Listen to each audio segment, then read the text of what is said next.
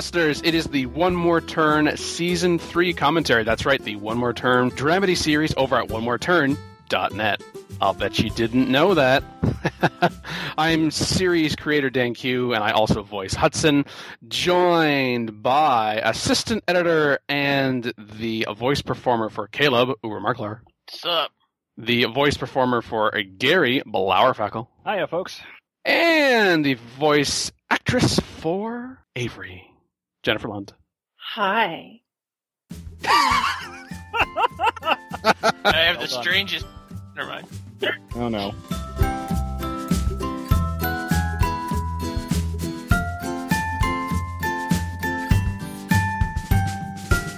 Yeah, if this was in the blooper reel, it'll just be a lot of beep. completely useless.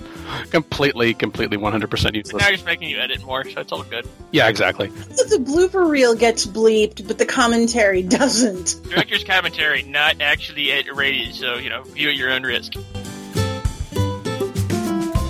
What were the first reactions when you finished reading the season three scripts? See, the, the problem with that particular question is that I have to actually try and remember what I thought what a year ago. Right? Or even what are your first reactions when you have finished rereading the season three scripts? I was largely pleased with how the characters finally actually have like established themselves. They have their personality, they have their preferred way of bickering, they have their kind of go-tos now, and it's sort of nice that um, they have a voice essentially.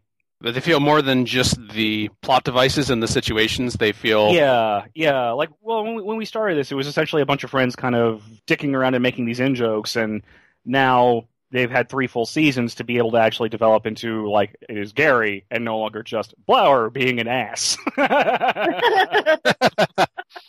But you do acknowledge that you are still an ass. There's just also oh, of course. the other. Oh well, okay then we're fine. I mean, I figure you gave me the voice role for a reason.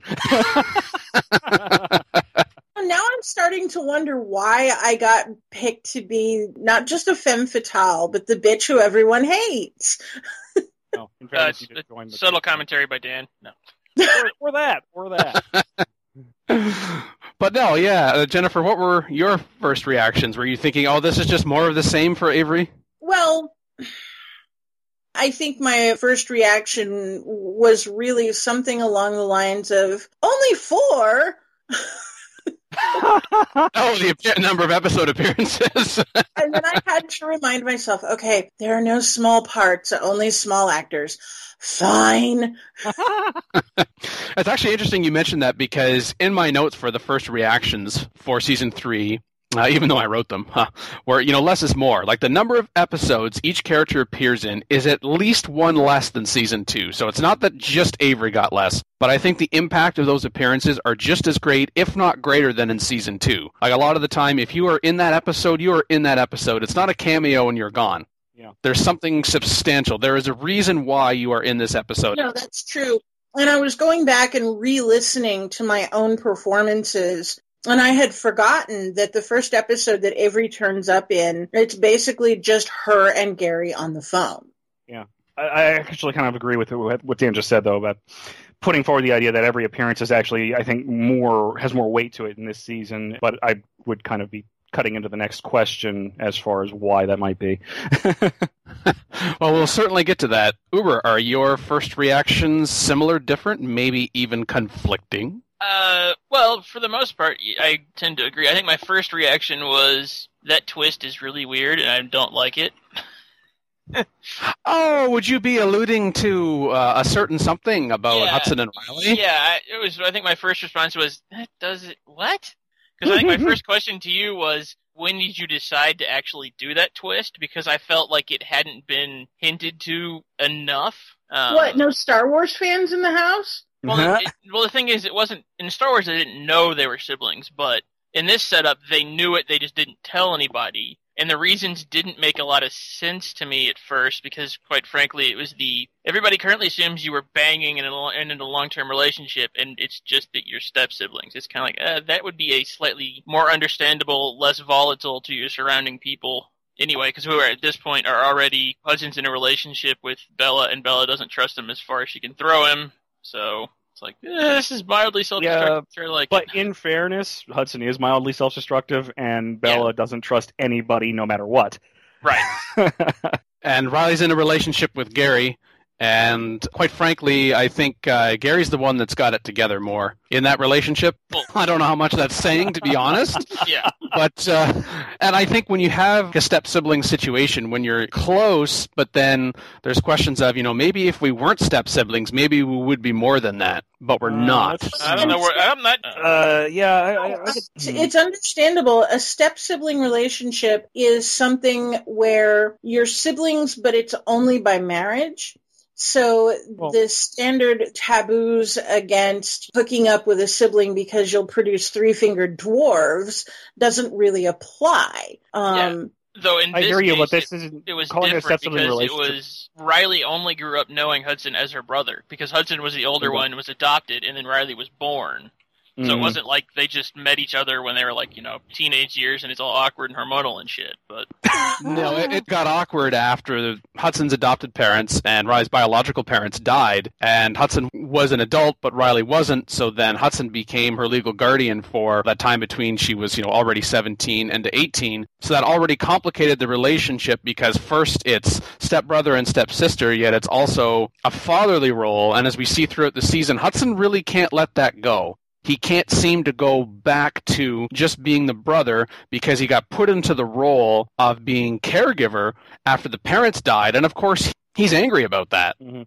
So he's upset with Riley. And so I think being upset with whatever Riley does, that he kind of sees it maybe as a reflection on him and he needs to like protect her from herself when he overreacts and quite frankly should be paying a little more attention to his own life, which I also think applies to another character quite prominently in this season being Carson, which I'm certain we will also get to as well.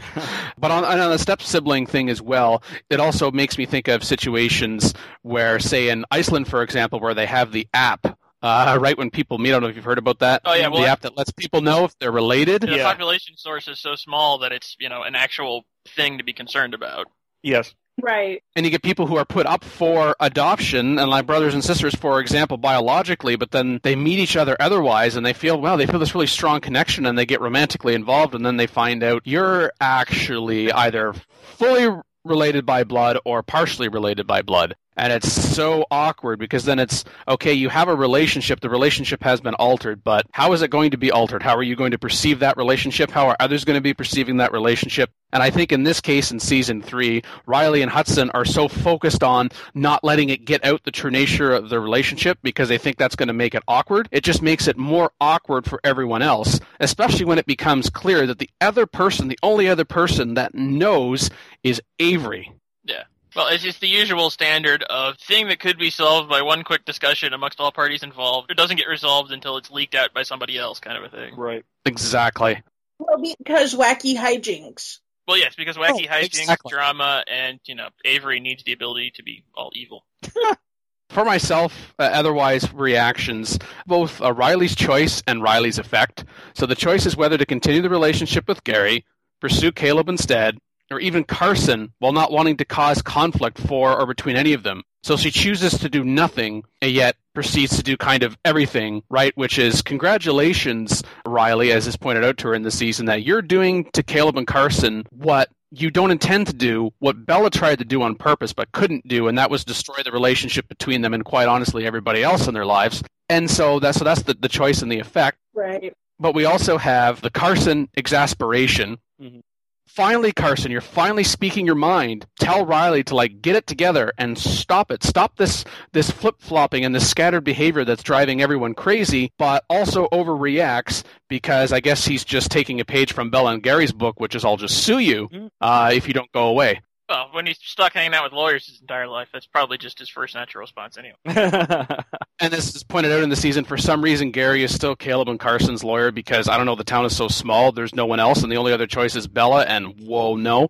Uh, Yeah, probably not happening. Dan, I have to point out something that's just uber Canadian about this whole thing. And I didn't really realize it until you laid it out about Riley's decision making process or the lack thereof. Suddenly a Rush lyric suggests itself to me. If you choose not to decide, you still have made a choice. And additionally, she you know gone over the dark side and is trying to destroy all of her friends. So, yeah. Well, that too.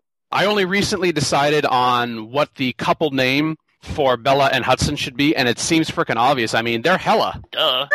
I mean, that describes them. It's not just perfect for their names, but it's also the effect that they have. And that's the other thing that really was kind of like from this season, which was Bella and Hudson realize, again, why they're better off not being in a relationship together. Again. And of course, just have to bring everyone else along for the twisted ride. You know, Hella is definitely better than like Rary or Guile E. There you go. Guiley. Yeah, that'd be a little bit. Hard. it's either way, it's awkward. And if, I mean, for some people, boy, that, that age difference, like, man, you know, Gary's old enough to be Riley's father. we ain't saying she's a gold digger, but Oh, Well, now, quite honestly, I mean, yeah, I know Gary's a lawyer, but it's really not established how much money he has well, because he kind of loses control a little bit of his own firm, right? And the board of directors starts making decisions for him. yeah. Well, he seems to have lost his own firm. God only knows what happened when he and his wife split. Because presuming Mm. they're both lawyers, and based on what Bella said about her mom, they're, I'm pretty sure that divorce went badly for all parties' monetary situations. Mm. And you know he's stuck working at One More Turn for some stupid reason. So And I would also say this season brought about kind of not dismissing, but kind of pushing to the side a little bit some of the plot points that were particularly strong in season one and or two. For example, I mean the Carson behaving badly video. We start off with like the remastered audio, and this seems like this is going to be a thing, but it really is kind of in the background, just like the Bella and Hudson coupling audio, even more so is in the background. Heck, we get more on the Cat Mayor video than we do on the behaving badly video or coupling audio. yeah, it goes off the whole viral thing of it's a big thing for five minutes and then it disappears because people have other things that are interesting. Yeah, well, that's kind of appropriate. Like the main cast of characters is by nature going to care way more about that video than literally Yeah. everyone else on the planet.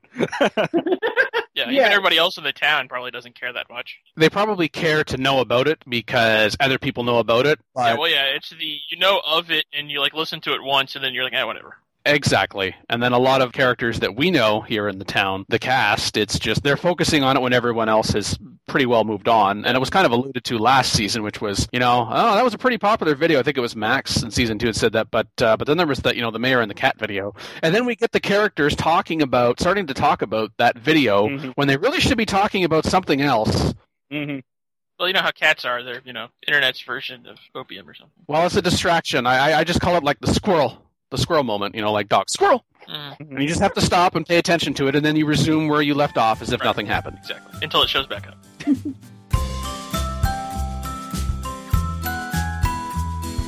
I heart Dropbox, by the way. So they're going to sponsor one more turn. God, I wish. All right, so Google Dropbox, uh, you want the characters on One More Turn Season 4 to use your service. Start the bidding. bidding starts at... Uh, 350.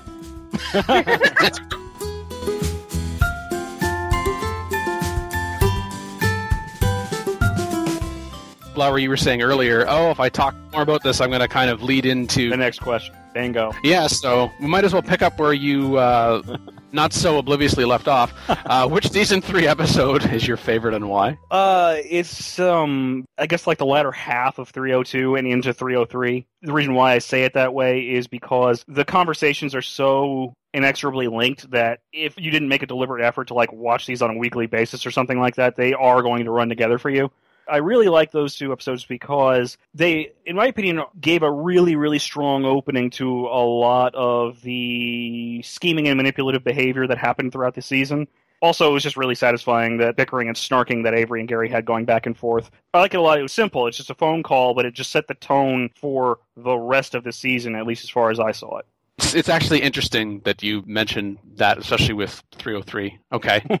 Okay. there may be some kind of little controversy here, but that's okay. Wow, Dan. Wow. Okay. Uber. Uh, the beginning of 305.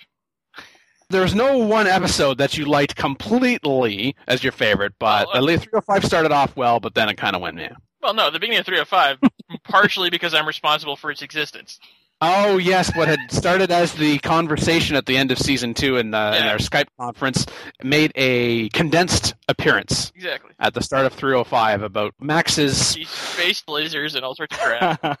and the airlock and the space station. Yes, yes. The Uh, first piece of, you know, One More Turn fan fiction actually made it into the story. I just didn't really need to hear about or even think about anybody's moon. I'm sorry. Yeah, well. well, except Avery's own because Oh, yeah. you know she's a narcissist. So Just no. so. Jennifer, I'm going to take it that the start of episode 305 was not your favorite. I don't know what lends that notion. Yeah, no, I was good without thinking of, and it, Butt's part wouldn't have bothered me except insofar as it's concerned with Max and it, hair removal. The Forest Moon of Endor, if you want to go with the Star Wars reference. oh God. Oh man, favorite episode. Um I think I'm going to also cop to it not being a whole episode. It's going to be the conversation between Gary and Avery about well, that basically boils down to something like I know something you don't know. the verbal ping pong back and Hmm. forth. Yeah, that just seems to be the relationship those two characters have. Is just they really seem to enjoy desperately that uh, one-upmanship contest that they've got going. You know, I almost gave the episode where Riley stands up to Avery and where Riley ultimately says, Fine, I'm going to sell Fortuna Works to you so you can uh, stop Acme Smith from uh, suing Carson over the Doe contract. Because in that one, Riley stands up to Avery finally, only, you know, it backfires in spectacular fashion, which generally describes her life. It's just like, man, your RNG luck, Riley, is terrible, terrible. Why is your luck skill so bad? Uh, Well, because somebody keeps writing it that way. in terms of favorite episode, favorite episode to record is clearly the Bella and Hudson show. Uh, but that's not my favorite episode overall. But my favorite episode is, is 309, Breaking Point, because we've got Caleb, Max, and Nora. We've got their personalities coming through, their relationships between each other being reflected, but it also highlights a seeming evergreen issue in computing technology, which is password management solutions. But I think it's also an excellent standalone episode.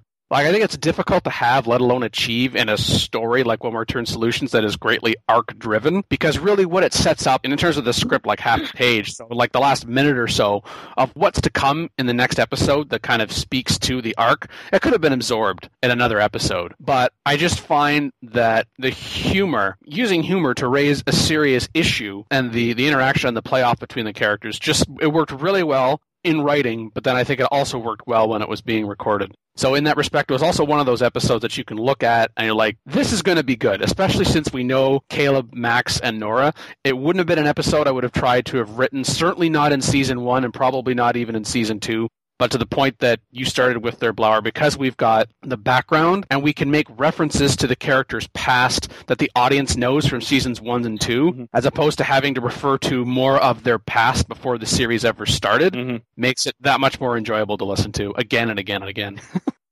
Not that I listen to these episodes again and again Well, I mean, again, but whoever's editing them, kind of by nature, does have to do that. So, Right. Just saying at this point, he's got them memorized. I would like to think so, or maybe that means there's hope for me that they're not word for word memorized yet. yet there's you know there's still 2016. Yeah, you get a couple more months to go before you have to worry about the next season. So So while uh, this is an interesting segue of sorts, because leading to season three episode that is the least favorite, and why? Uh, Blower, you said that your favorite was like the end of 302 and end of 303. Although it wasn't my least favorite episode, episode 303 was my second least favorite episode. And actually, I'm more mentioning this than my my least favorite outright for the little bit of controversy. okay. Uh, You talked about like, the conversation between Avery and Gary. Mhm. And to me, I enjoyed writing that dialogue. I enjoyed hearing it, and I enjoyed editing it. You know, much as you can enjoy editing. But to me, the conversation is reasonably inferred from the previous episode, given what was already said, given the character's background and the history. But even more than that, the conversation between Riley and Nora. I mean, yes, it sets up the next episode, which I think is very important. But between those things and Nora being effectively superfluous, you know, I did say at the beginning that when a character appeared in an episode, it was for substance. It had value. Well, there has to be exceptions to everything, and I think that was the exception. I feel like the conversation that happened between Gary and Avery really should have been an episode of its own, which is why I say 302, 303 is my favorite because I can't separate them. Um, Right. But what you're saying about Nora and Riley uh, conversation there, The issue I find with doing a purely audio show is that you do kind of need to have what amounts to semi meaningless conversations because the audience can't see things going on non verbally that makes any sense? You're trying to compensate for eye contact, body language. Um, also, just like you can do like a wordless montage or have things happen in the background of a scene, you really cannot do that in this format. So I think that while maybe the conversation was not like the most necessary thing in the world, I'm not sure how else you could have driven that plot point forward and not have it seem really, really random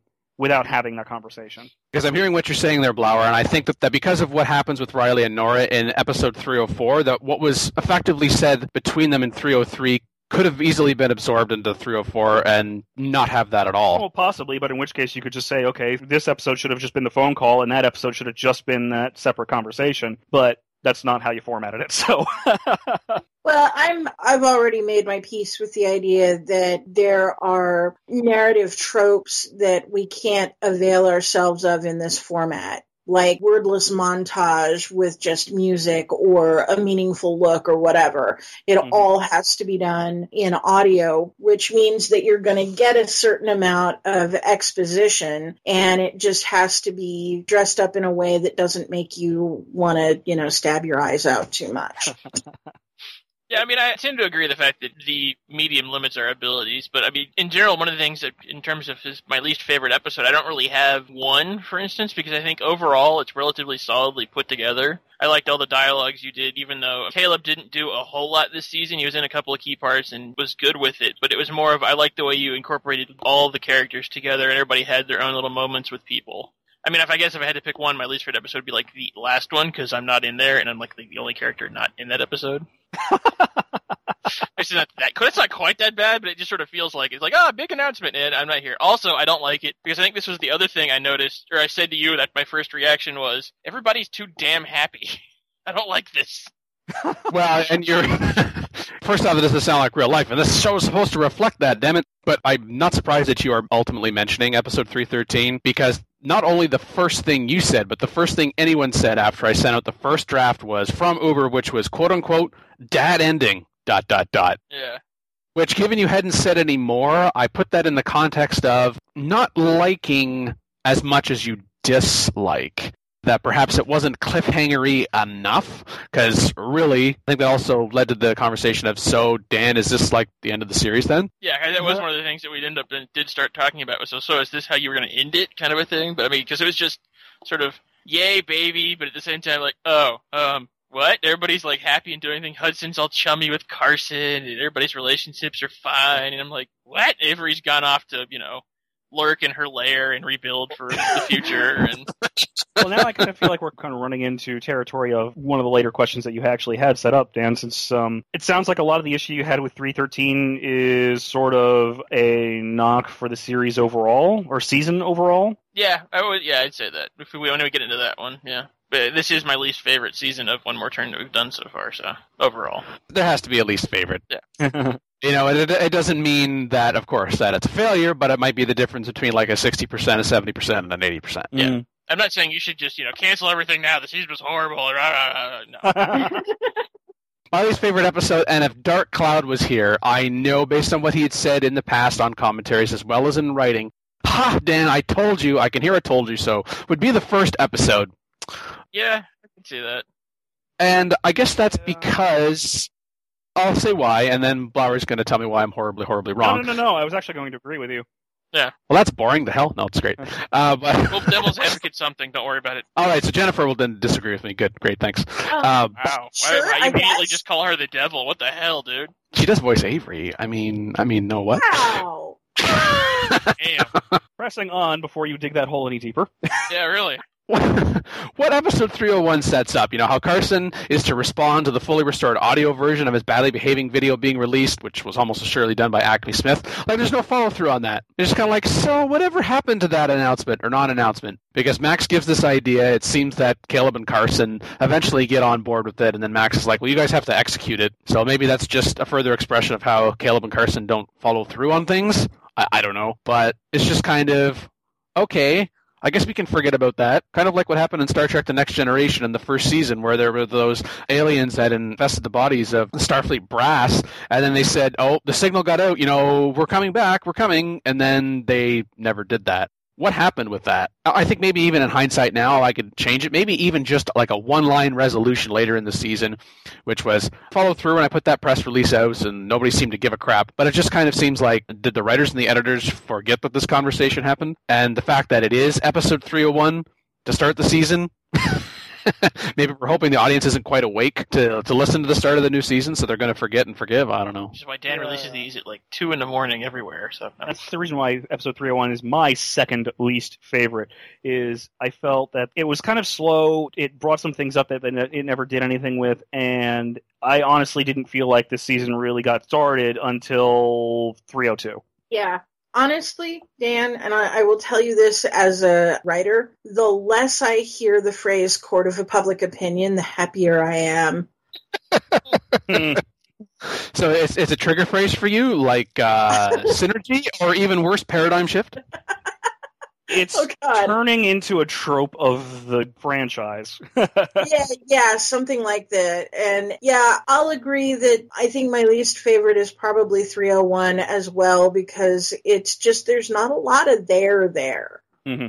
You know, it's talking, but they're kind of I don't know. It's like they're talking at each other. So our summary is there were 12 passable episodes in One More Turn season three. Well, actually, there, there, uh, I do have a. Oh, it's less than that. Yeah, oh, go yeah. for it.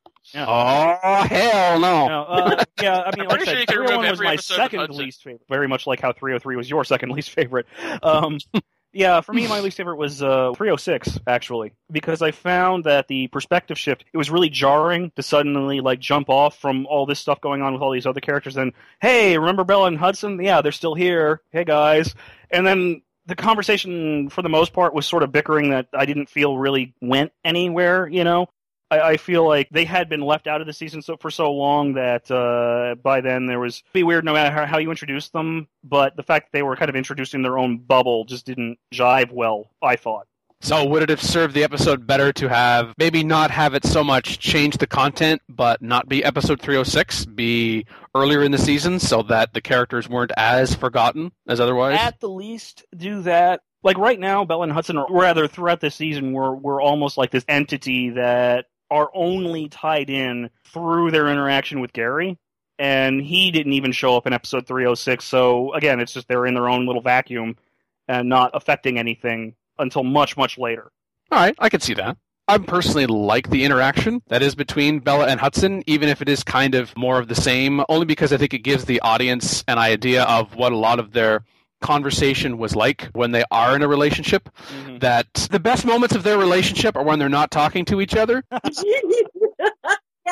it, it absolutely underlines this is not a meeting of true minds. They're constantly sort of wary of each other, sort of the two predators circling the same corpse, kind of a thing. Oh. I guess I, I kind of felt that that was already being pretty heavily implied already. So I don't know. I can see how there would be some satisfaction in witnessing that, but that's just more of the um, like watching a train wreck kind of thing than anything else. yeah, but there are some train wrecks that are entertaining. the Jerry Springer episode of the season. Right. And, this is Jerry, Jerry. This was more sad than anything because it's like, wow, we're gonna watch these two argue, you know. And I mean, anybody who watched old episodes of The Honeymooners watched them bicker. But you knew that at the end there was going to be, baby, you're the greatest, and it you, there's not that with these two, or at mm-hmm. least nothing that the audience wants to see because their making up is not safe for work. besides 306 being the Hudson and Bella Jerry Springer moment, episode 310 is like their Dr. Phil. Uh, yeah, and, that, and that's that's the thing is I find that the Bella Hudson interaction later in the season is fine. I actually like it, it's good. It adds to things, but I like I said, just 306 for some reason to me. The fact that it's happening in a vacuum, that's really what turned me off to it. Kind of a lot of back and forth, hoping something's going to stick, and nothing does. Yeah, I suppose. Yeah.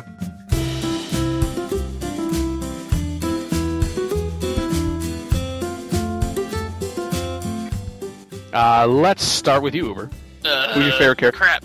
Um, um, there is no character named that. well, that's, that's, that's, that's its name, so no. Crap, crappier, crappiest. yes, uh, Jackass 2, Jackass 3, wait.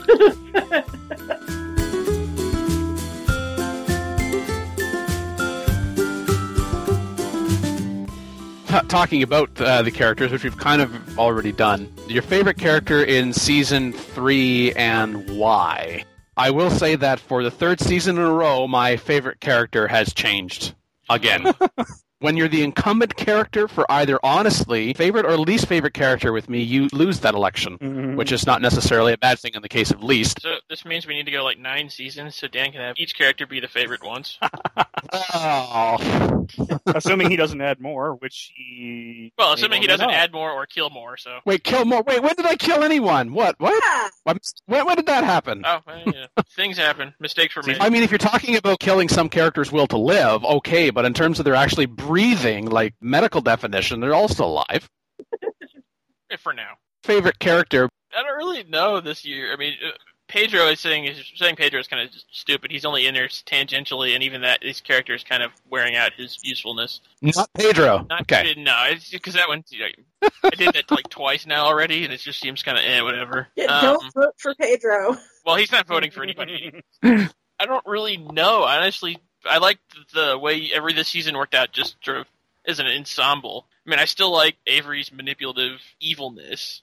I think that, I, I like the fact that you introduced a character like that because it sort of completely challenged how everybody else went. So I don't know. I can go to Avery this season. Well, I was about to say I don't like the implication that you're choosing uh, Avery. Choose another.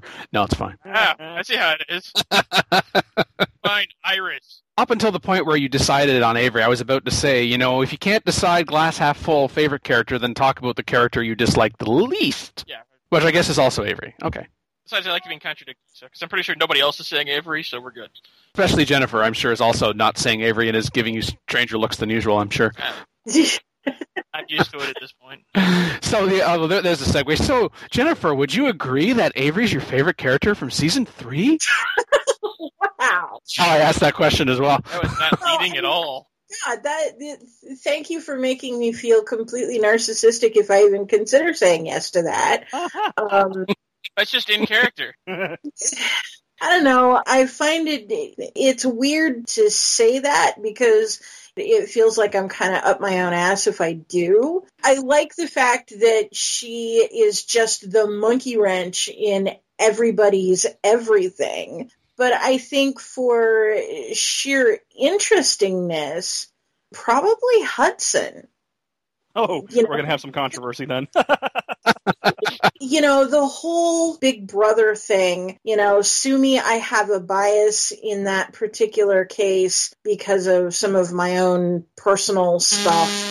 And it makes him a little more human and a little less like a soulless evil asshole. Just a little. Okay. Let's not give Dan too big of a head over this now. Well, look, what Jennifer is saying is that he really couldn't go any lower, so the only way for him was to go up or stay that low, and at least he went up a little bit. Well, it, you know, he, you're peeling back some of the, the layers on the onion here. You're starting to understand how someone could become Hudson, so to speak, like what makes Hudson Hudson. Well, I mean, I'm sure that there's a core of rotten there. it, it just, you know, you're starting to see more of the layers. The, in the jawbreaker of life that is Hudson, there are different flavors as you go deeper. Yeah, although Hudson is not my favorite character in season three, he's not my least favorite character either. He was in season one. And it's nice that Hudson is humanized a little bit. Not necessarily that I agree with all the decisions that he has made, but to Jennifer's point, I'm starting to understand a little bit more how he works. When you and kind of I think when you start to understand a character a little more, it means you can start to relate to that character a little more, which is scary, especially in the case of uh, someone like Hudson. He's improving, or at the very least, he is letting people know more about what's going on, and by letting more people, the audience, because as much as all the characters save Riley, Hudson, and Avery were in the dark about the relationship between Hudson and Riley, as Uber prominently pointed out earlier on. The hell there has to be at least one of those moments in a season, and I think that is a strong contender in this season for that particular title. Blower, who is your favorite character in season three? And if you choose Gary, then that's you know what, that's okay. Competing for number two is actually simultaneously Gary and Avery because I think they make each other this season, and man, they have some really good spatting going on. But I actually have to pick Nora this season.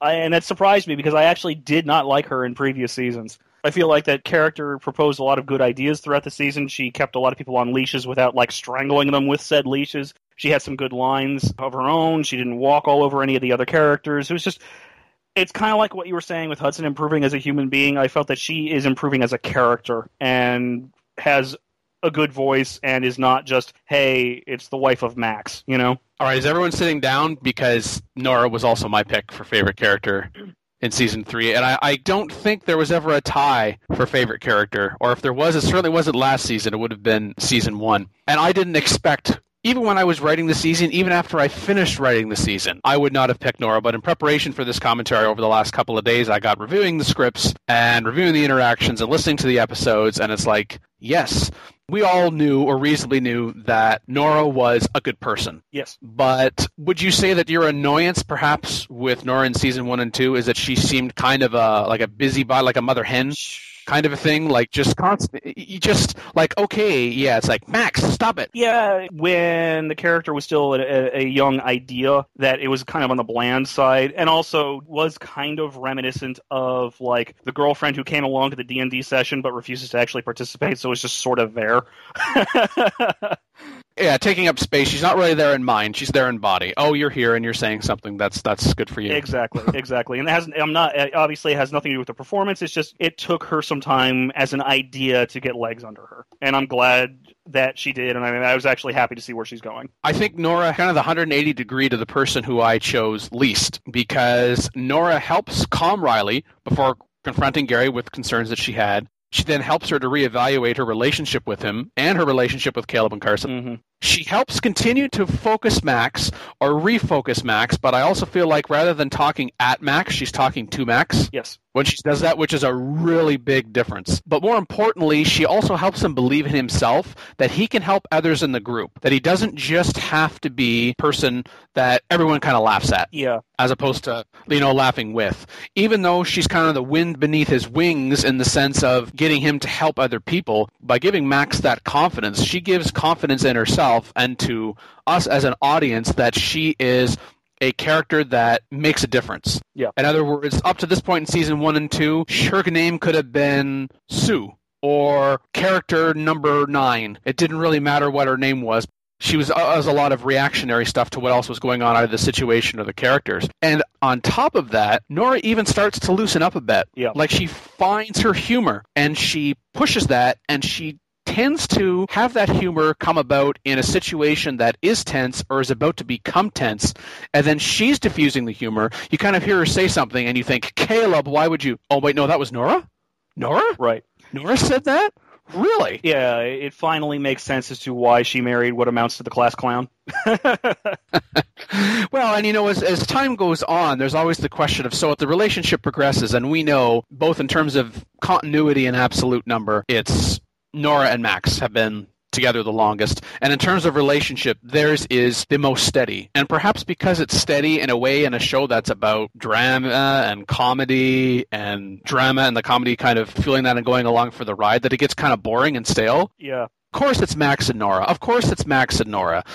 But now Nora starts to show that she is aware of what's going on around and she is looking to help other people, not just because she thinks it make, makes her look better or make her look smart, look like the, the stable one. Mhm. She's actually caring more about what other people are thinking about themselves, which is what Max always did. But what Max was thinking of doing and what Max actually said and did were kind of two different things. He doesn't really know how to express and show the people in his life that he cares. Right. Nora knows that he cares, and she knows Max well enough to help him find that path, but in so doing, she kind of stands out herself. That she doesn't have to be, oh, it's Max, oh, and Nora's here because Max is also there. Right. Yeah, I'd, I'd say one of the things is I've noticed is the sort of Max and Nora started off as the somewhat of a Greek chorus kind of a thing. They both spoke to the characters and to the audience kind of a thing. And then in this season in particular, you sort of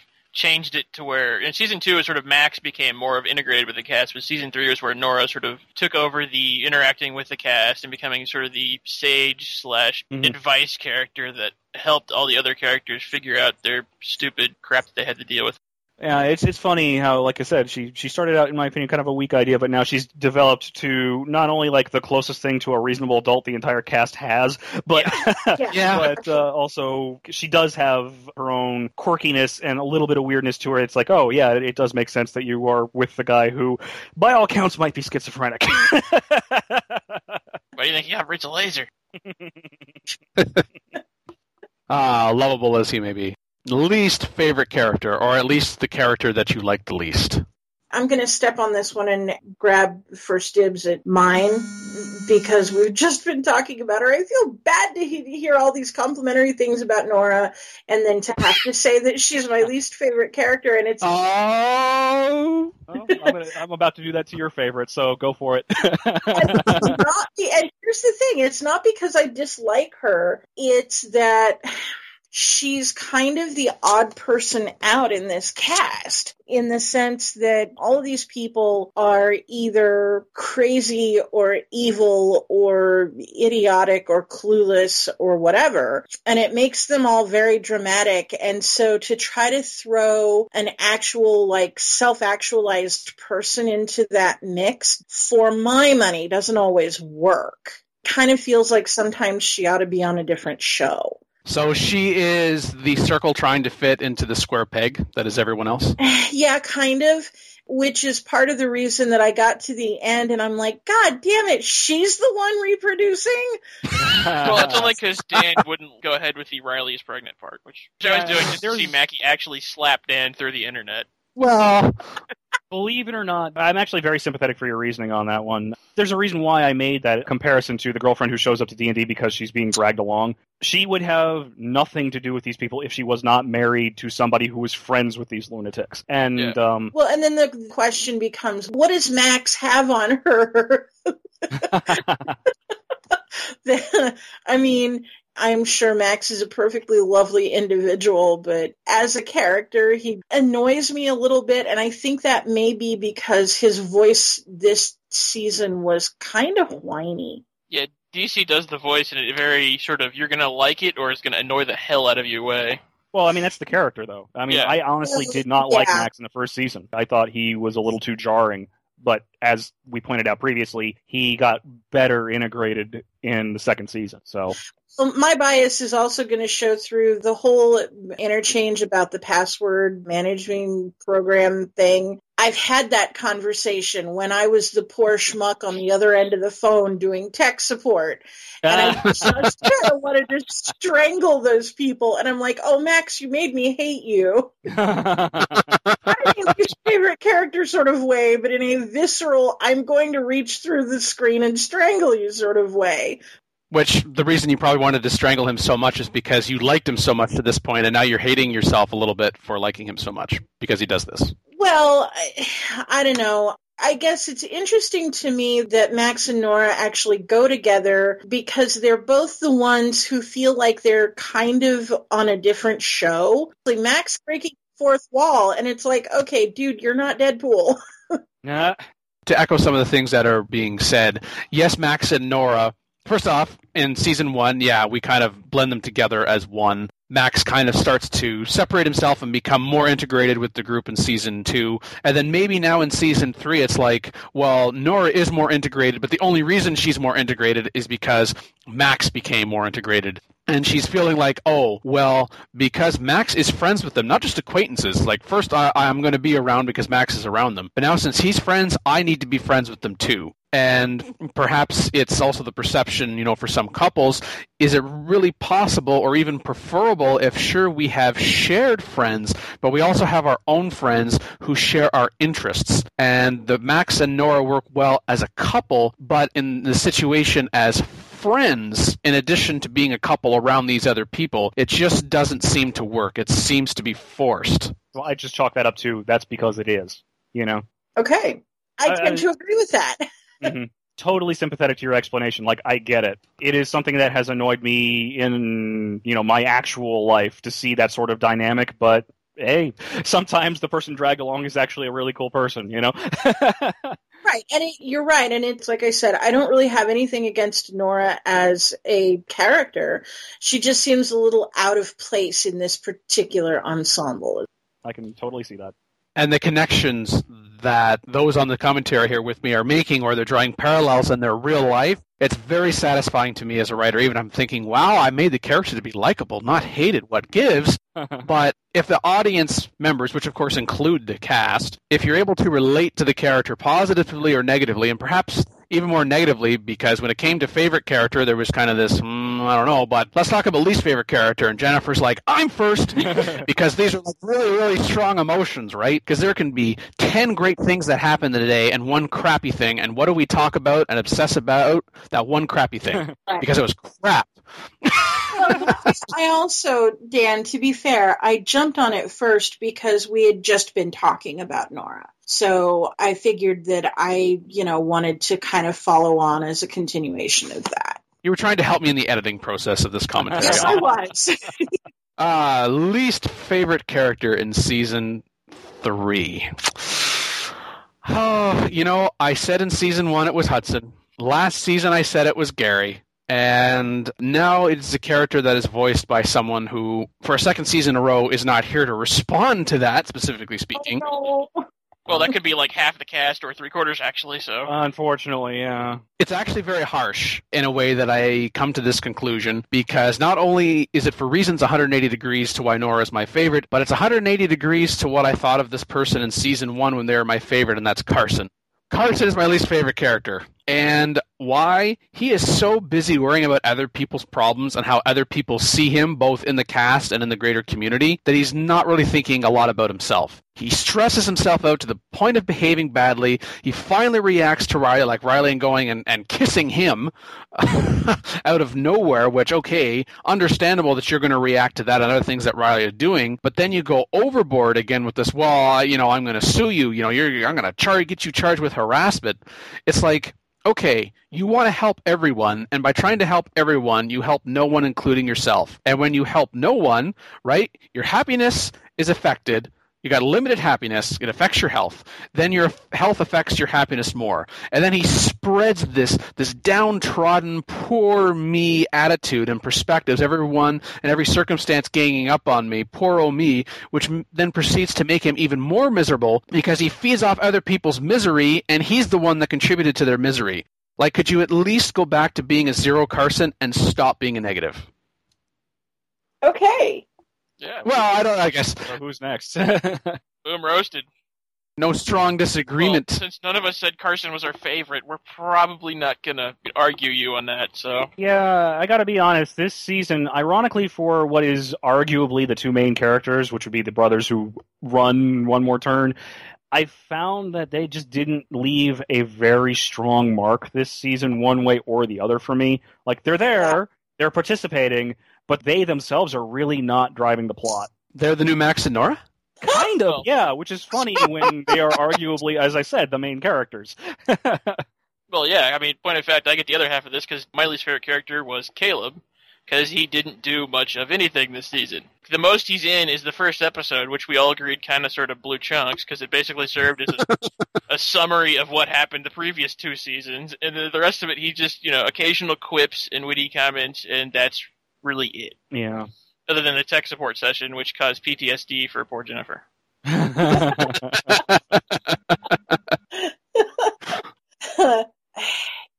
I was really actually kind of surprised now that you bring that up at how little Caleb and Carson, just both of them, seem to be kind of coated in Teflon this season. hmm You know, nothing really stuck to them. They're both kind of living in the past of season one and season two. It's like their season three stuff. Do you have anything to say? Oh, that was a smart ass comment. Yeah. Oh, Carson, that's that was a really good observation. Can you go back to season two and make it? Because we're kind of on to other things now. Yeah, yeah, it really. I mean, I'm not going to so far as to say either of them are my least favorite because I thought that they did have some good lines. And I, you know, they were there, but I, mean, I can totally understand why they wouldn't be because you're right. They are primarily living in previous seasons and almost oblivious to the fact that everyone else has their own stuff going on. So, who would be your least favorite then? Mine would actually be Hudson. As I said, a little bit of controversy here. The big reason is almost ties into why I didn't like episode 306. He is in my opinion, largely irrelevant until really, really late in the season. People tend to override him, talk over him. He has some good zingers, he has some good lines, but until almost near the end, I don't think he really had a voice this season. You know, at least Carson and Caleb were there, other than being like the crappy boyfriend and then the ex. As I said, I uh, until things start working out, like, hey, Riley and Gary are getting serious. It almost like is like, okay, what's my purpose? Oh, okay, my purpose is to be the really shitty brother-in-law. oh, so maybe to you he's now kind of become a Nora in terms of a character that because you, you described him as his relationship with Bella and then his relationship to Riley. Yes. That Hudson's effect, he kind of neutered himself by getting back into a relationship with Bella because, of course, whatever that couple is doing, Bella's obviously going to drive it. Mm. Right. Or woohoo! Or in the case of Riley and Hudson, for better or worse, it's Riley that has that profile right. in that relationship. Pushed himself into the background, and, yes. and pushing yourself into the background, you're not going to like someone that is pushing themselves into the background because it's what are you doing? Why are you giving up this position of having an effect why are you becoming just more of an observer? Yeah, pretty much. Like, and um, it doesn't help that I haven't liked him in previous seasons, but at least I can understand. like for that, it was just a matter of I don't like him because he's a crap human being. Now it's like, okay, you're a crap human being who isn't even having a say on how anything's going. Because that's one of the, in my opinion, in especially in the second season, one of his good points was that wow, he is a plot driver, and then this time it's just it could have been literally any relative that is annoying, you know. I can see that. Yeah, I'm going back over the script from season three, speaking of Hudson. I'm still just really creeped out by the two lines. Damn it, which episode? Yeah, 310, where they're, you know, turning into a not us. Damn it. I had it a minute ago. Ah. Uh, what I will say for Hudson's credit, though, in the case of Hudson and Bella not working as a couple, this time, and it often also seems to be the case that it's Hudson is the one that ends things. He's the one that comes to the realization to the point of both saying it and acting on it, which is, this is not working. Right. And that's the line that creeped me out. And Bella was saying, yes, I am right about Avery, aren't I? And he says, yes, I think I owe it to her, to myself, to see if there's an us to love and I'm sitting here going, "Oh God, what does that mean?" yeah. try to voice himself on Avery. Ah. Well, on the other hand, it could mean that Hudson is basically just a doormat, and the two women he's most attracted to are the manipulative type, so he just, you know, mm-hmm. enjoys mm-hmm. that. And when he and Bella doesn't work, it just sort of, well, I'll go after the only other one around here who's the same basic way and for me, I, I, I could agree with Blower to, to, most of this, where Hudson just sort of he's there a lot of the season, but he's not really useful, or you don't notice him as much until the very end when he somehow, even though you never actually find out details, suddenly he's a good guy at the end of the season and has like flipped the script on Avery screwing over her current plan. It's like, oh, uh, what? That kind of came out of woke, uh huh. Because mm-hmm. he went for the, the entire rest of the show, he was like a totally fine with screwing over everybody, including his sister. And then I was suddenly mm-hmm. like, "Hey, now that you all know, uh, yeah, okay, we're I'll, I'll be a good person now." Well, theoretically, allegedly. I don't. I don't think that that character has it in him to genuinely be a good person. Um, yeah, I was almost say he's almost more. He'll go with whatever side has the largest power base kind of a thing. Or at least Where entertainment the, value. Yeah. well, yeah, when he, the upper hand was with Bella and Avery, he was fine being on their side. But once things started to not go that well, he just sort of slinked over to the other one, like, oh shit, jump ship. Yeah, but we've established before that Hudson is kind of a cutthroat mercenary type, you know? Yes. Yeah, his loyalty is to himself. Yes, uh, watching him jump off that sinking ship just reinforces how much of a rat he really is. Right, right. And to me, that's like the reason why I wasn't particularly taken aback by this change is because yes, that's kind of in line with what we've established for this person in previous seasons. Is that yeah? I mean, he's not very good at it, but he is out for number one. right. Actually, also in 310, Bella's like, I was talking about Avery, not Riley, and you really should have talked to her first There's an awkward pause. You already told her, didn't you? He's like, well, yeah, I, I, Hudson's like, yeah, I told Avery I'd call her up if you and I didn't work out. Now I'm mad. Won't fault you there. Uh, although certainly Hudson doesn't say what Avery's response to that was, if anything. I mean, for all we know, Avery doesn't know that Hudson is thinking that way because Hudson left a message and Avery saw who it was from and just pressed delete without listening to it. I mean, that's that's kind of in my mind that Avery still actually doesn't know because there was a message and she didn't read the content of the message. It was just, oh, it's from Hudson, so I should ignore this and just delete. Yeah, I guess in summary, like for this season, Hudson, yeah, my least favorite character. But if Carson or Caleb were to have another season like they had this season, I could very easily see myself getting convinced that they are my least favorite, just because you can't go so many seasons being up your own butt with old stuff when everybody else has moved on. You know, they're stuck in a moment and they can't get out of it. Exactly.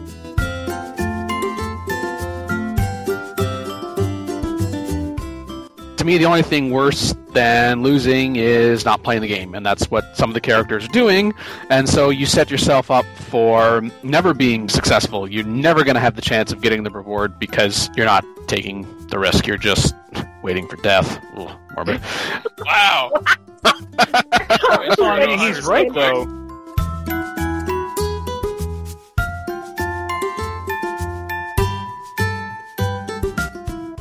For your character in season three, what do you think his or her highs or lows were? Blower?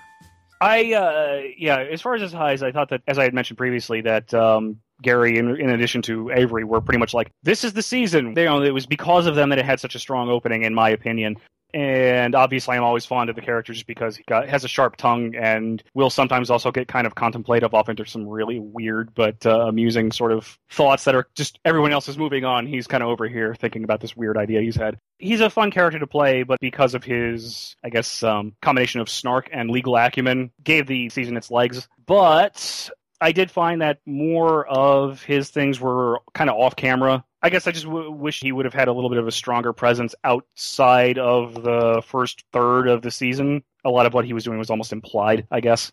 Yeah, I always kind of wondered about Gary in, in the sense that, I mean, it makes sense why he's sticking around with the group now because he's Riley's boyfriend. Mm-hmm. But before then, I mean, yeah, okay, yeah, he was Caleb and Carson's lawyer, but I know in my case, in terms of my lawyer, we go years without saying anything to each other, and it's all business. So that combined with the fact that Gary seems to like hang out with people that he's old enough to be their father, is uh, kind of doesn't seem to hang out with people his own age. Like, I wonder what's up with that.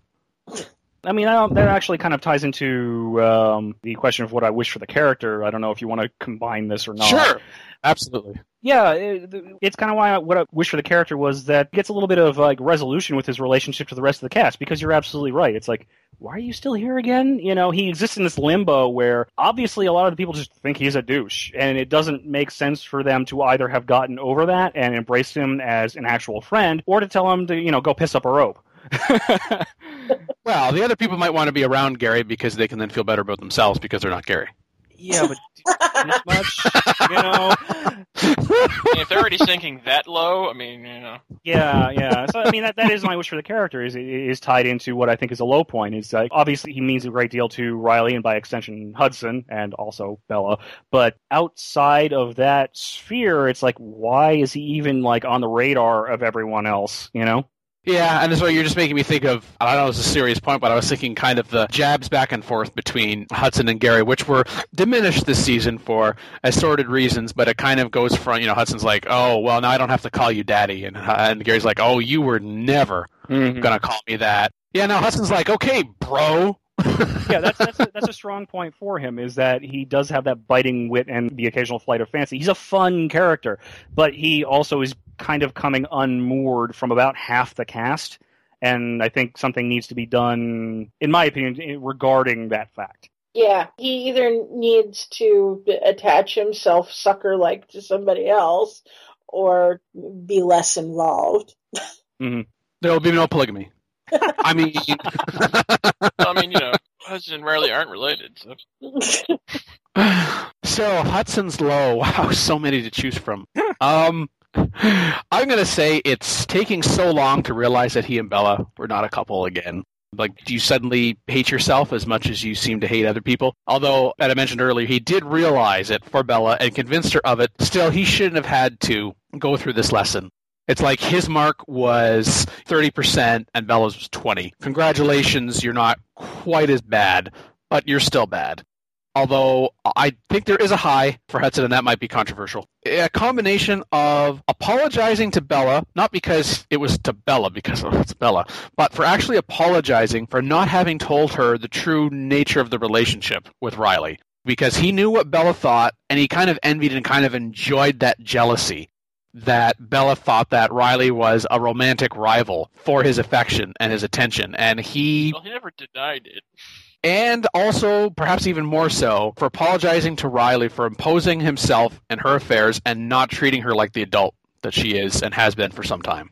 As for, I guess, since Blower did this as well, for the one wish for the character in season four is for Hudson, not necessarily someone who is in the cast, but to get himself into a relationship where he doesn't pair himself with somebody too much like him like I know there's different degrees of opposites attracting, and I think he knows what he is good at. Not necessarily what we want people to be good at, but I would like to see him find somebody else that this is going to sound so damn cliche, but I'm going to say it anyway. To be the best version of himself, because from earlier in the season, it's like you are one extreme or the other. It's like you're so involved in the crap that you are the biggest shit disturber, yet your other extreme is to not even play the game. Mm-hmm. So find that middle ground. Now, whether you come, you know, more on the line of being a bad person as opposed to a good person, in air quotes, all the subjectiveness that comes with that terminology, I think he's more likely to be on the bad side uh, still. But at the same time, stop yourself going from, again from one extreme to the other because as kind of came up already in this commentary what the hell hudson sabotaged his potential relationship with avery that he wanted romantically by screwing her over professionally. He's suddenly a good guy. What the hell and that's reflective of his ability and it's the case of a lot of people to fall into the extremes and similar to carson hudson i think is reacting you know, realizing I'm apologizing to Riley, look at all that I have done, look at how I'm negatively affecting the people around me. And he talks about the most and longest relationship in my life was Riley, and I risked that before. I'm not going to risk it now, and he overcompensates. Yeah, I think that's actually kind of an excellent point that you made, though. That whole like either he's going to play the game and be a bastard, or he's just, yeah, yeah, I'm losing. Yeah, I'm, I'm done playing now. Yeah, that's. well, and me, I quit. yeah, and knowing how things go just being a writer.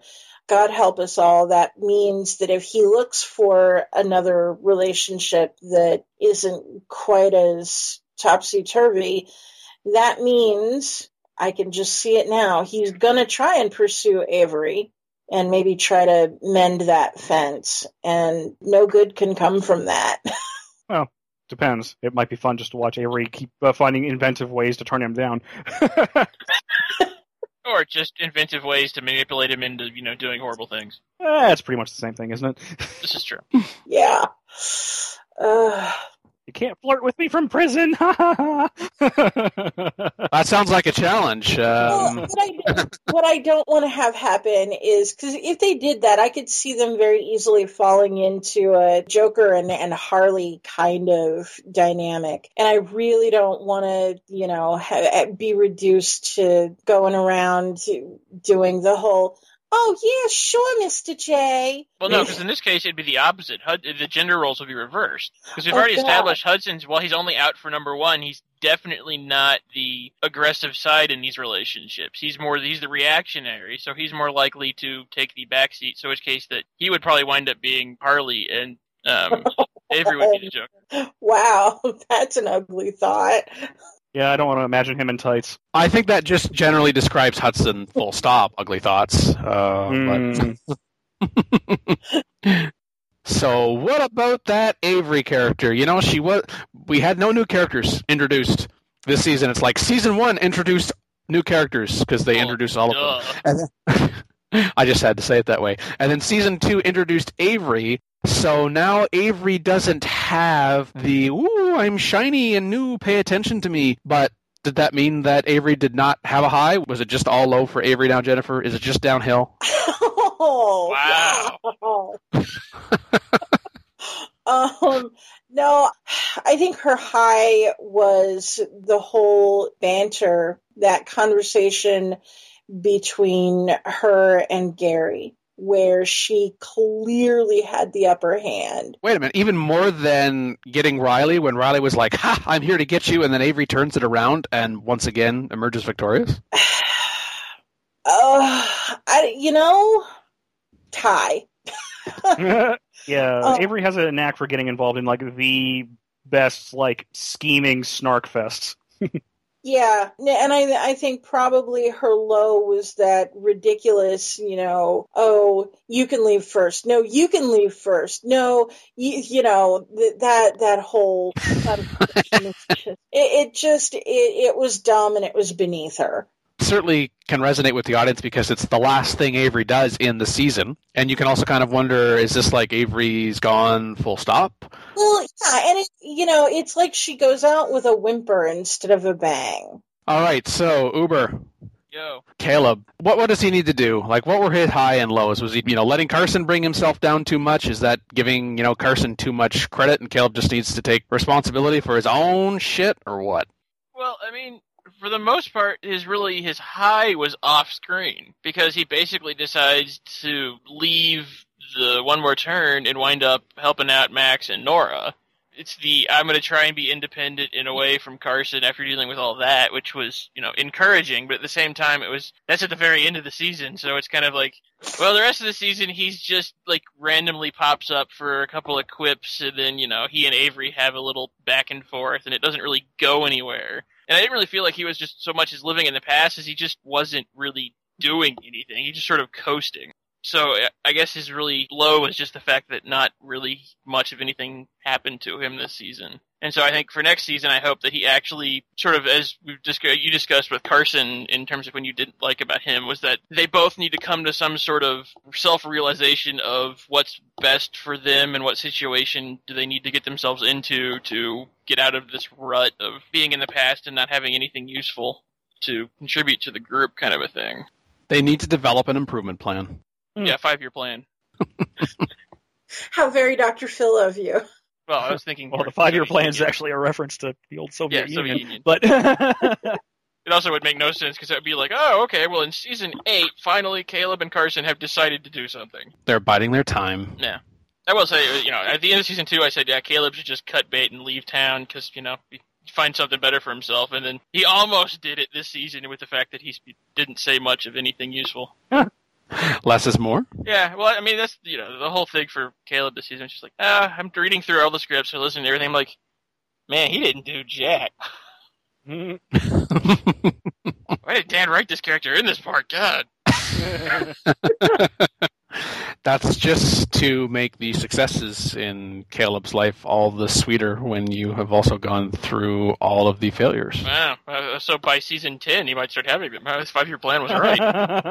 well, I well, mean, he is steadily trending down. It's, uh, you know, beginning of the show, he had one X, and now he's got two to deal with, and then, you know, the, like, wow, this keeps getting worse. well, if you accumulate X's, it means that you're at least putting yourself out there. Well, well, in this case, it wasn't. It was the one X in his life currently trying to make his life hell. and the second one shows up and is trying to make his life hell, and so it's sort of to be fair, his exes are kind of not great people, but on the other hand, I think the fact that they're piling up as the things are implying says a lot about uh, them as people. Like you only go through so many of that kind of relationship until it's yeah, maybe you're the problem. yeah. Right.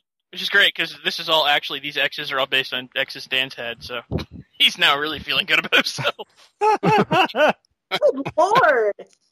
um, well, so far it's just two. yeah, no. Um, Avery, yes, although abstracted to some degree, but uh, Bella, no. Not personally. Avery more from personal experience, but Bella more from experience of other people I know in my life. Wow, Dan, you had an ex like Avery. I'm so sorry.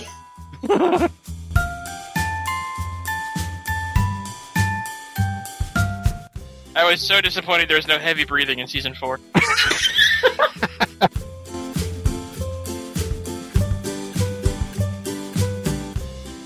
For the plot develops in season three, what do you think the highs and lows were?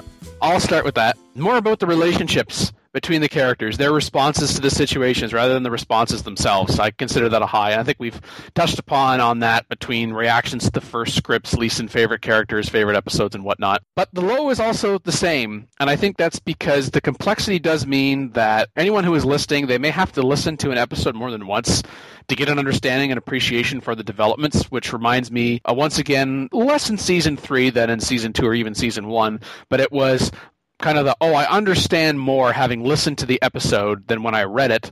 But I think I need to go back and listen to that episode again because some things are still not quite connecting. But at the same time, as much as that is a low, I would rather have the story arcs where the characters are evolving over the course of the series as opposed to the characters staying the same in any particular respect where it's static and you've got a lot of standalone episodes and you just press the reset button every week. Mm-hmm. Yeah, I tend to agree with that. I'm going to be a little more specific high, where I think the high, as far as I was concerned, was watching Hudson finally come clean to Bella about the true nature of the relationship between him and Riley. You know, where he mm-hmm. finally just lays it all out, even though she has to drag it out of him. It makes some things make sense which leads into my low, which is more of a general. I still have a hard time telling all the players without a scorecard. How do you mean? Can you elaborate on that? Well, I still sometimes have trouble remembering who everybody is and what all the relationships are. Like, seriously, there needs to be like a, I don't know, a diagram of, you know, who's who and who's connected to whom and who used to be connected to whom family tree of one more turn. yeah, something like that. I'm not certain a, a, tree to properly represent one more turn could actually exist in nature because I think it would just choke off its own yeah, yeah. supply of mm. oxygen. I, but... I was thinking more in terms of a Venn diagram. A lot of overlapping colored circles, and the center of them would be brown. yeah. Or I don't know, a flowchart. yeah, there we go, flowchart. for highs and lows for the season plot, I think the highs really were, yeah, the, the, the, character dynamics, the relationship they established, the bickering and the maneuvering they all had in relation to each other. That, um, you know, everybody had the chance to get in some good lines for the most part. Everybody, if they were inclined, got that, that self satisfied moment of screwing over their rival, you know? Might have wound up working out even or even set the back later on, but they all had their chance to get a good shot in, you know? That's what I really liked as far as the highs. Uh, the lows, I felt that the legal situation turned into such a tangled mess that there was like a fair amount of off-camera development and untangling. like the Acme Smith legal team or whatnot, they get like offhand mentions until the very end when all of a sudden, oh hey, this thing happened because we allowed things to get so stupidly convoluted through our own either incompetence or inaction. That was kind of a downer for me. That the voice that really wound up handing over some resolution was literally not a voice at all. Also, my big thing was the exact closing of the last episode of this last season. Hey, we're pregnant! That trope really gets under my skin because I find it is a thing invoked by sitcoms who are running out of ideas and they know it, and I know you're not running out of ideas. Well, you better not be. like it's like wow we're pulling this trope already? Uh, it's not time to kill this franchise but when that gets invoked it's almost like a white flag of surrender that yeah we're going to you know? Fine line that if that pregnancy is seen to fruition then that is going to inevitably change the dynamic. And if it doesn't change the dynamic then it's not believable. So it is dangerous and you're right that it is something that comes up often and it's often not executed well. So it's like a warning sign whether you like it or not but you hope that there are more ideas because you are emotionally invested. Ha ha! Now I've got you where I want you. About the uh, the legal situation, that was a little bit of reflection and kind of shot at my uh, slightly younger self which was the whole being sued and Acme Smith and the Doe contract and Fortuna Works and One Return Solutions and Acme Smith and the players coming in and out and who's on which side, you know, switching back and forth. And it was, okay, I need to resolve it. I don't want it to be, you know, what was set up in episode 301 and not actually have a resolution to the thing, never spoken of again but just kind of like, okay, so this was a big thing. This was a driving force in season one. It was kind of secondary in season two. And now in season three, I want to push it from tertiary to defunct. And I will admit that I'm not as satisfied with it as I wanted to be. How the Acquiescence legal team treated it as a reminder to me that if you're going to introduce something this complex into a story, that you have got to follow through on it in the manner in which you started, that it needs to be proportional. But in terms of like a season four, we will say right now, might as well, that yes, there is a season four, and no contract mentions specifically no, but because it's part of the history of the characters, their relationships with each other, and how they identify themselves, it no doubt still has an influence in how they carry what they say and what they do.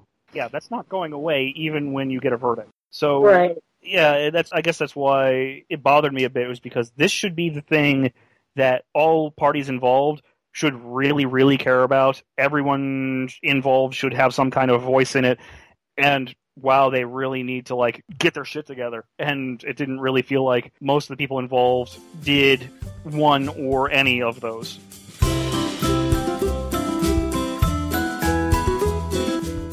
Then we would have to have somebody be able to do the sound effect of. "Ah! Oh god. No, please yourself, by the no. Uh, no, don't worry. They just the, no, no, no. Don't, don't worry about that. When, Canadian babies are apparently silent, so we're all good. no, when the,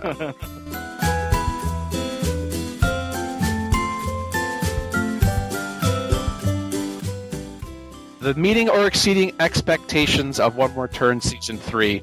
Huh, I think they met. I don't think they exceeded or fell short. I'm going to say they met my expectations, which was furthering what had happened in season two. In other words, oh, the characters are just static because they never moved or they moved around in the season and then they came right back to where they were, which would then make the season either feel like what was the point or you just cheated the audience because you just pressed the reset button. Like, what was this? An episode, a dream? Oh, speaking of things television shows like to do to annoy people. The snow globe. Our movies, uh, yeah, exactly. But I think meeting expectations because more than this season than in season one or season two, the amount of effort that I had to put into ensuring that there was the continuity of plot and continuity of behavior or consistency perhaps is a better word. Not to have anything that's too jarring that makes it seem unbelievable. Or is this person like their twin or something? They sound like the person but and they've assumed their name but they're a completely different person. And i'm glad i put the effort into it but i think not having written something like this before to that got this far because I mentioned before Dark Cloud and I we had a Machinima series that just went one season and very much in the first season and even into the second season I could say I'm learning the lessons from Age of Nations was the name of that. I'm learning the lessons from Age of Nations. But we never got to a season 3 either in terms of calling it a season three or these particular situations of okay so what happened? Is this consistent? Does that conflict? Does this make sense? And because of the energies i had to put into that i didn't feel i was able to then direct the energies into exceeding my expectations which i don't even know how i could have done that if that makes any sense but i think it met them for that and then perhaps having learned what I learned between season two and season three, between season three and season four, I can get back to exceeding my expectations, which is what my response was uh, in season one and season two. I really enjoyed the banter this season. There was a lot of good dialogue. I, I really liked that. The character dynamics were quite nice. So that actually exceeded my expectations there. I thought it was better this season for that than in previous. But yeah, I, I found, as I said, the new invocation of the pregnancy trope and just how the legal thread was finally put to rest. That actually I thought was below my expectations. I, I was expected um, to not see the one and to see the other handled uh, differently.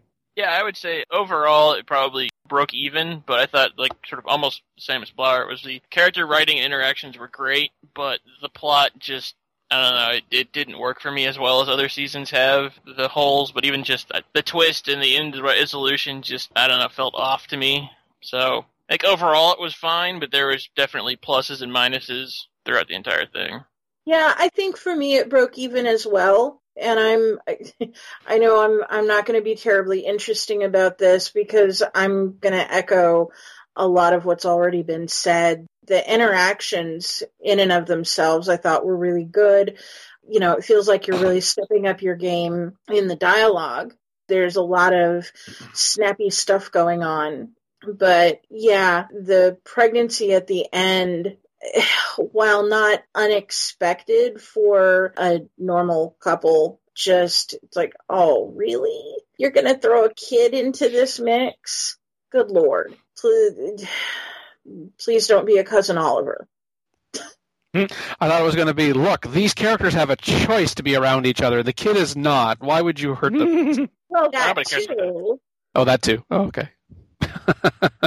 Although the kind of people who voluntarily hang around each other and roll dice and write things down on paper for fun are generally going to drag their children into that sort of thing, whether they want to be drug into it or not.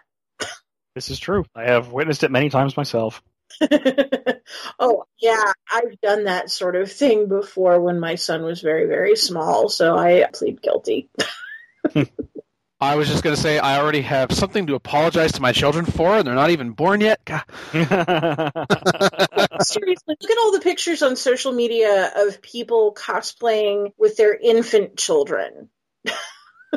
And then, in conclusion, what do you hope the audience takeaways are for One More Turn Season 3? My first off is thank you for still listening. Audience takeaway should be we're listening. we're an audience. Woohoo! Number two, a trope or not, or maybe you in fact like the trope that there is a that there's enough in season three to I want to find out what happens next season to these people, kind of echoing what I've said in the past, which is these characters are still relevant to people who are listening. I don't want it to be too much like real life because why would you listen to this if it was completely like real life? You just go, you know, with real life. You are entertained, certainly, and hopefully you get a chance to laugh maybe not at yourself that could be a bit self-destructive but certainly with yourself oh yeah i'm guilty of that i'm laughing at them now or i'm criticizing them now. Oh gee well i need to watch myself doing that in the future to even man i wonder if this was something i should have done in this situation. And then you listen to this show and it's man that's exactly what happened to them. Yes okay that reaffirms that i did what, what i was supposed to do. That you want to again continue to listen to the show enough to also tell people that you admit that you would listen to the show. Like the takeaway being that, okay, it's the end of season three. I've heard enough. I want to continue to listen and I want to tell other people that I'm listening. Not just, well, if someone corners me, fine, I'll admit it, but to actually engage in conversation with each other. Like I would like to see interaction between ourselves as the cast and the audience, other than, you know, ourselves as also audience members but also get conversations going between audience members themselves. I know that's a pretty big takeaway. I know that's a pretty big step, but if people are still listening, then I kind of feel like at some point it- it's kind of got to change. Well, I can't say that I hope the audience takes away the fact that Dan loves cliffhangers because he screwed that up. Well, there's a bit. It's it's it's more of an indirect cliffhanger. Uh, there's no dying unanswered question. It's just like, oh, hey, baby. You're like, uh, what? Okay. Surprise Yeah.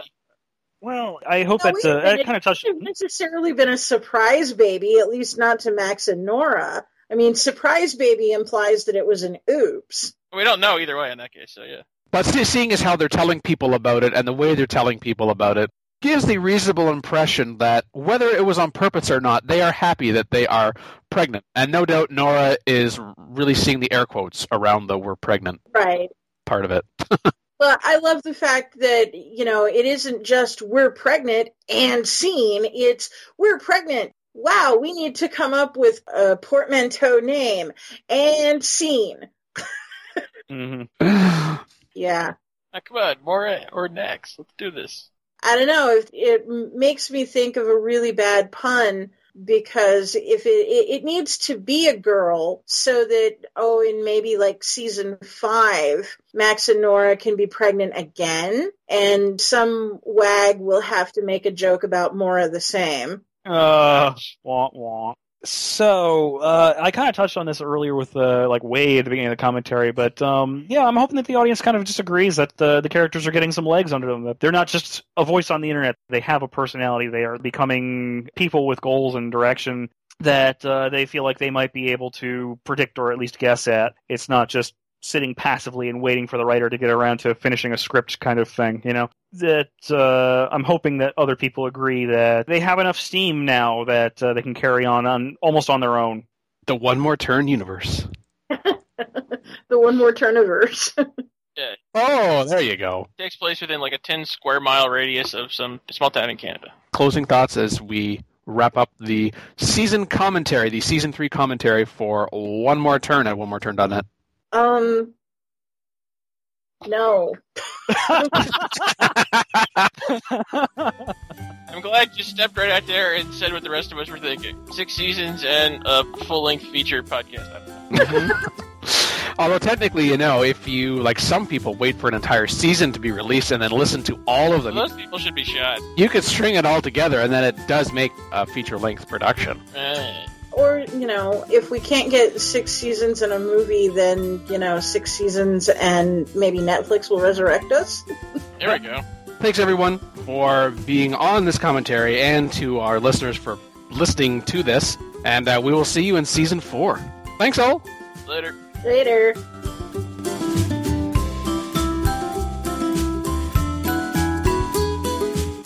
Music by Kevin MacLeod. Voiceovers by Jordan Lund. Visit the official One More Turn website at onemoreturn.net. Copyright Civilized Communication at civcom.net.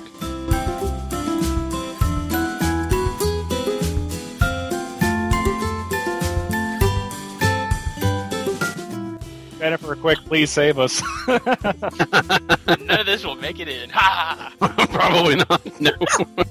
Yeah, no kidding. Good lord.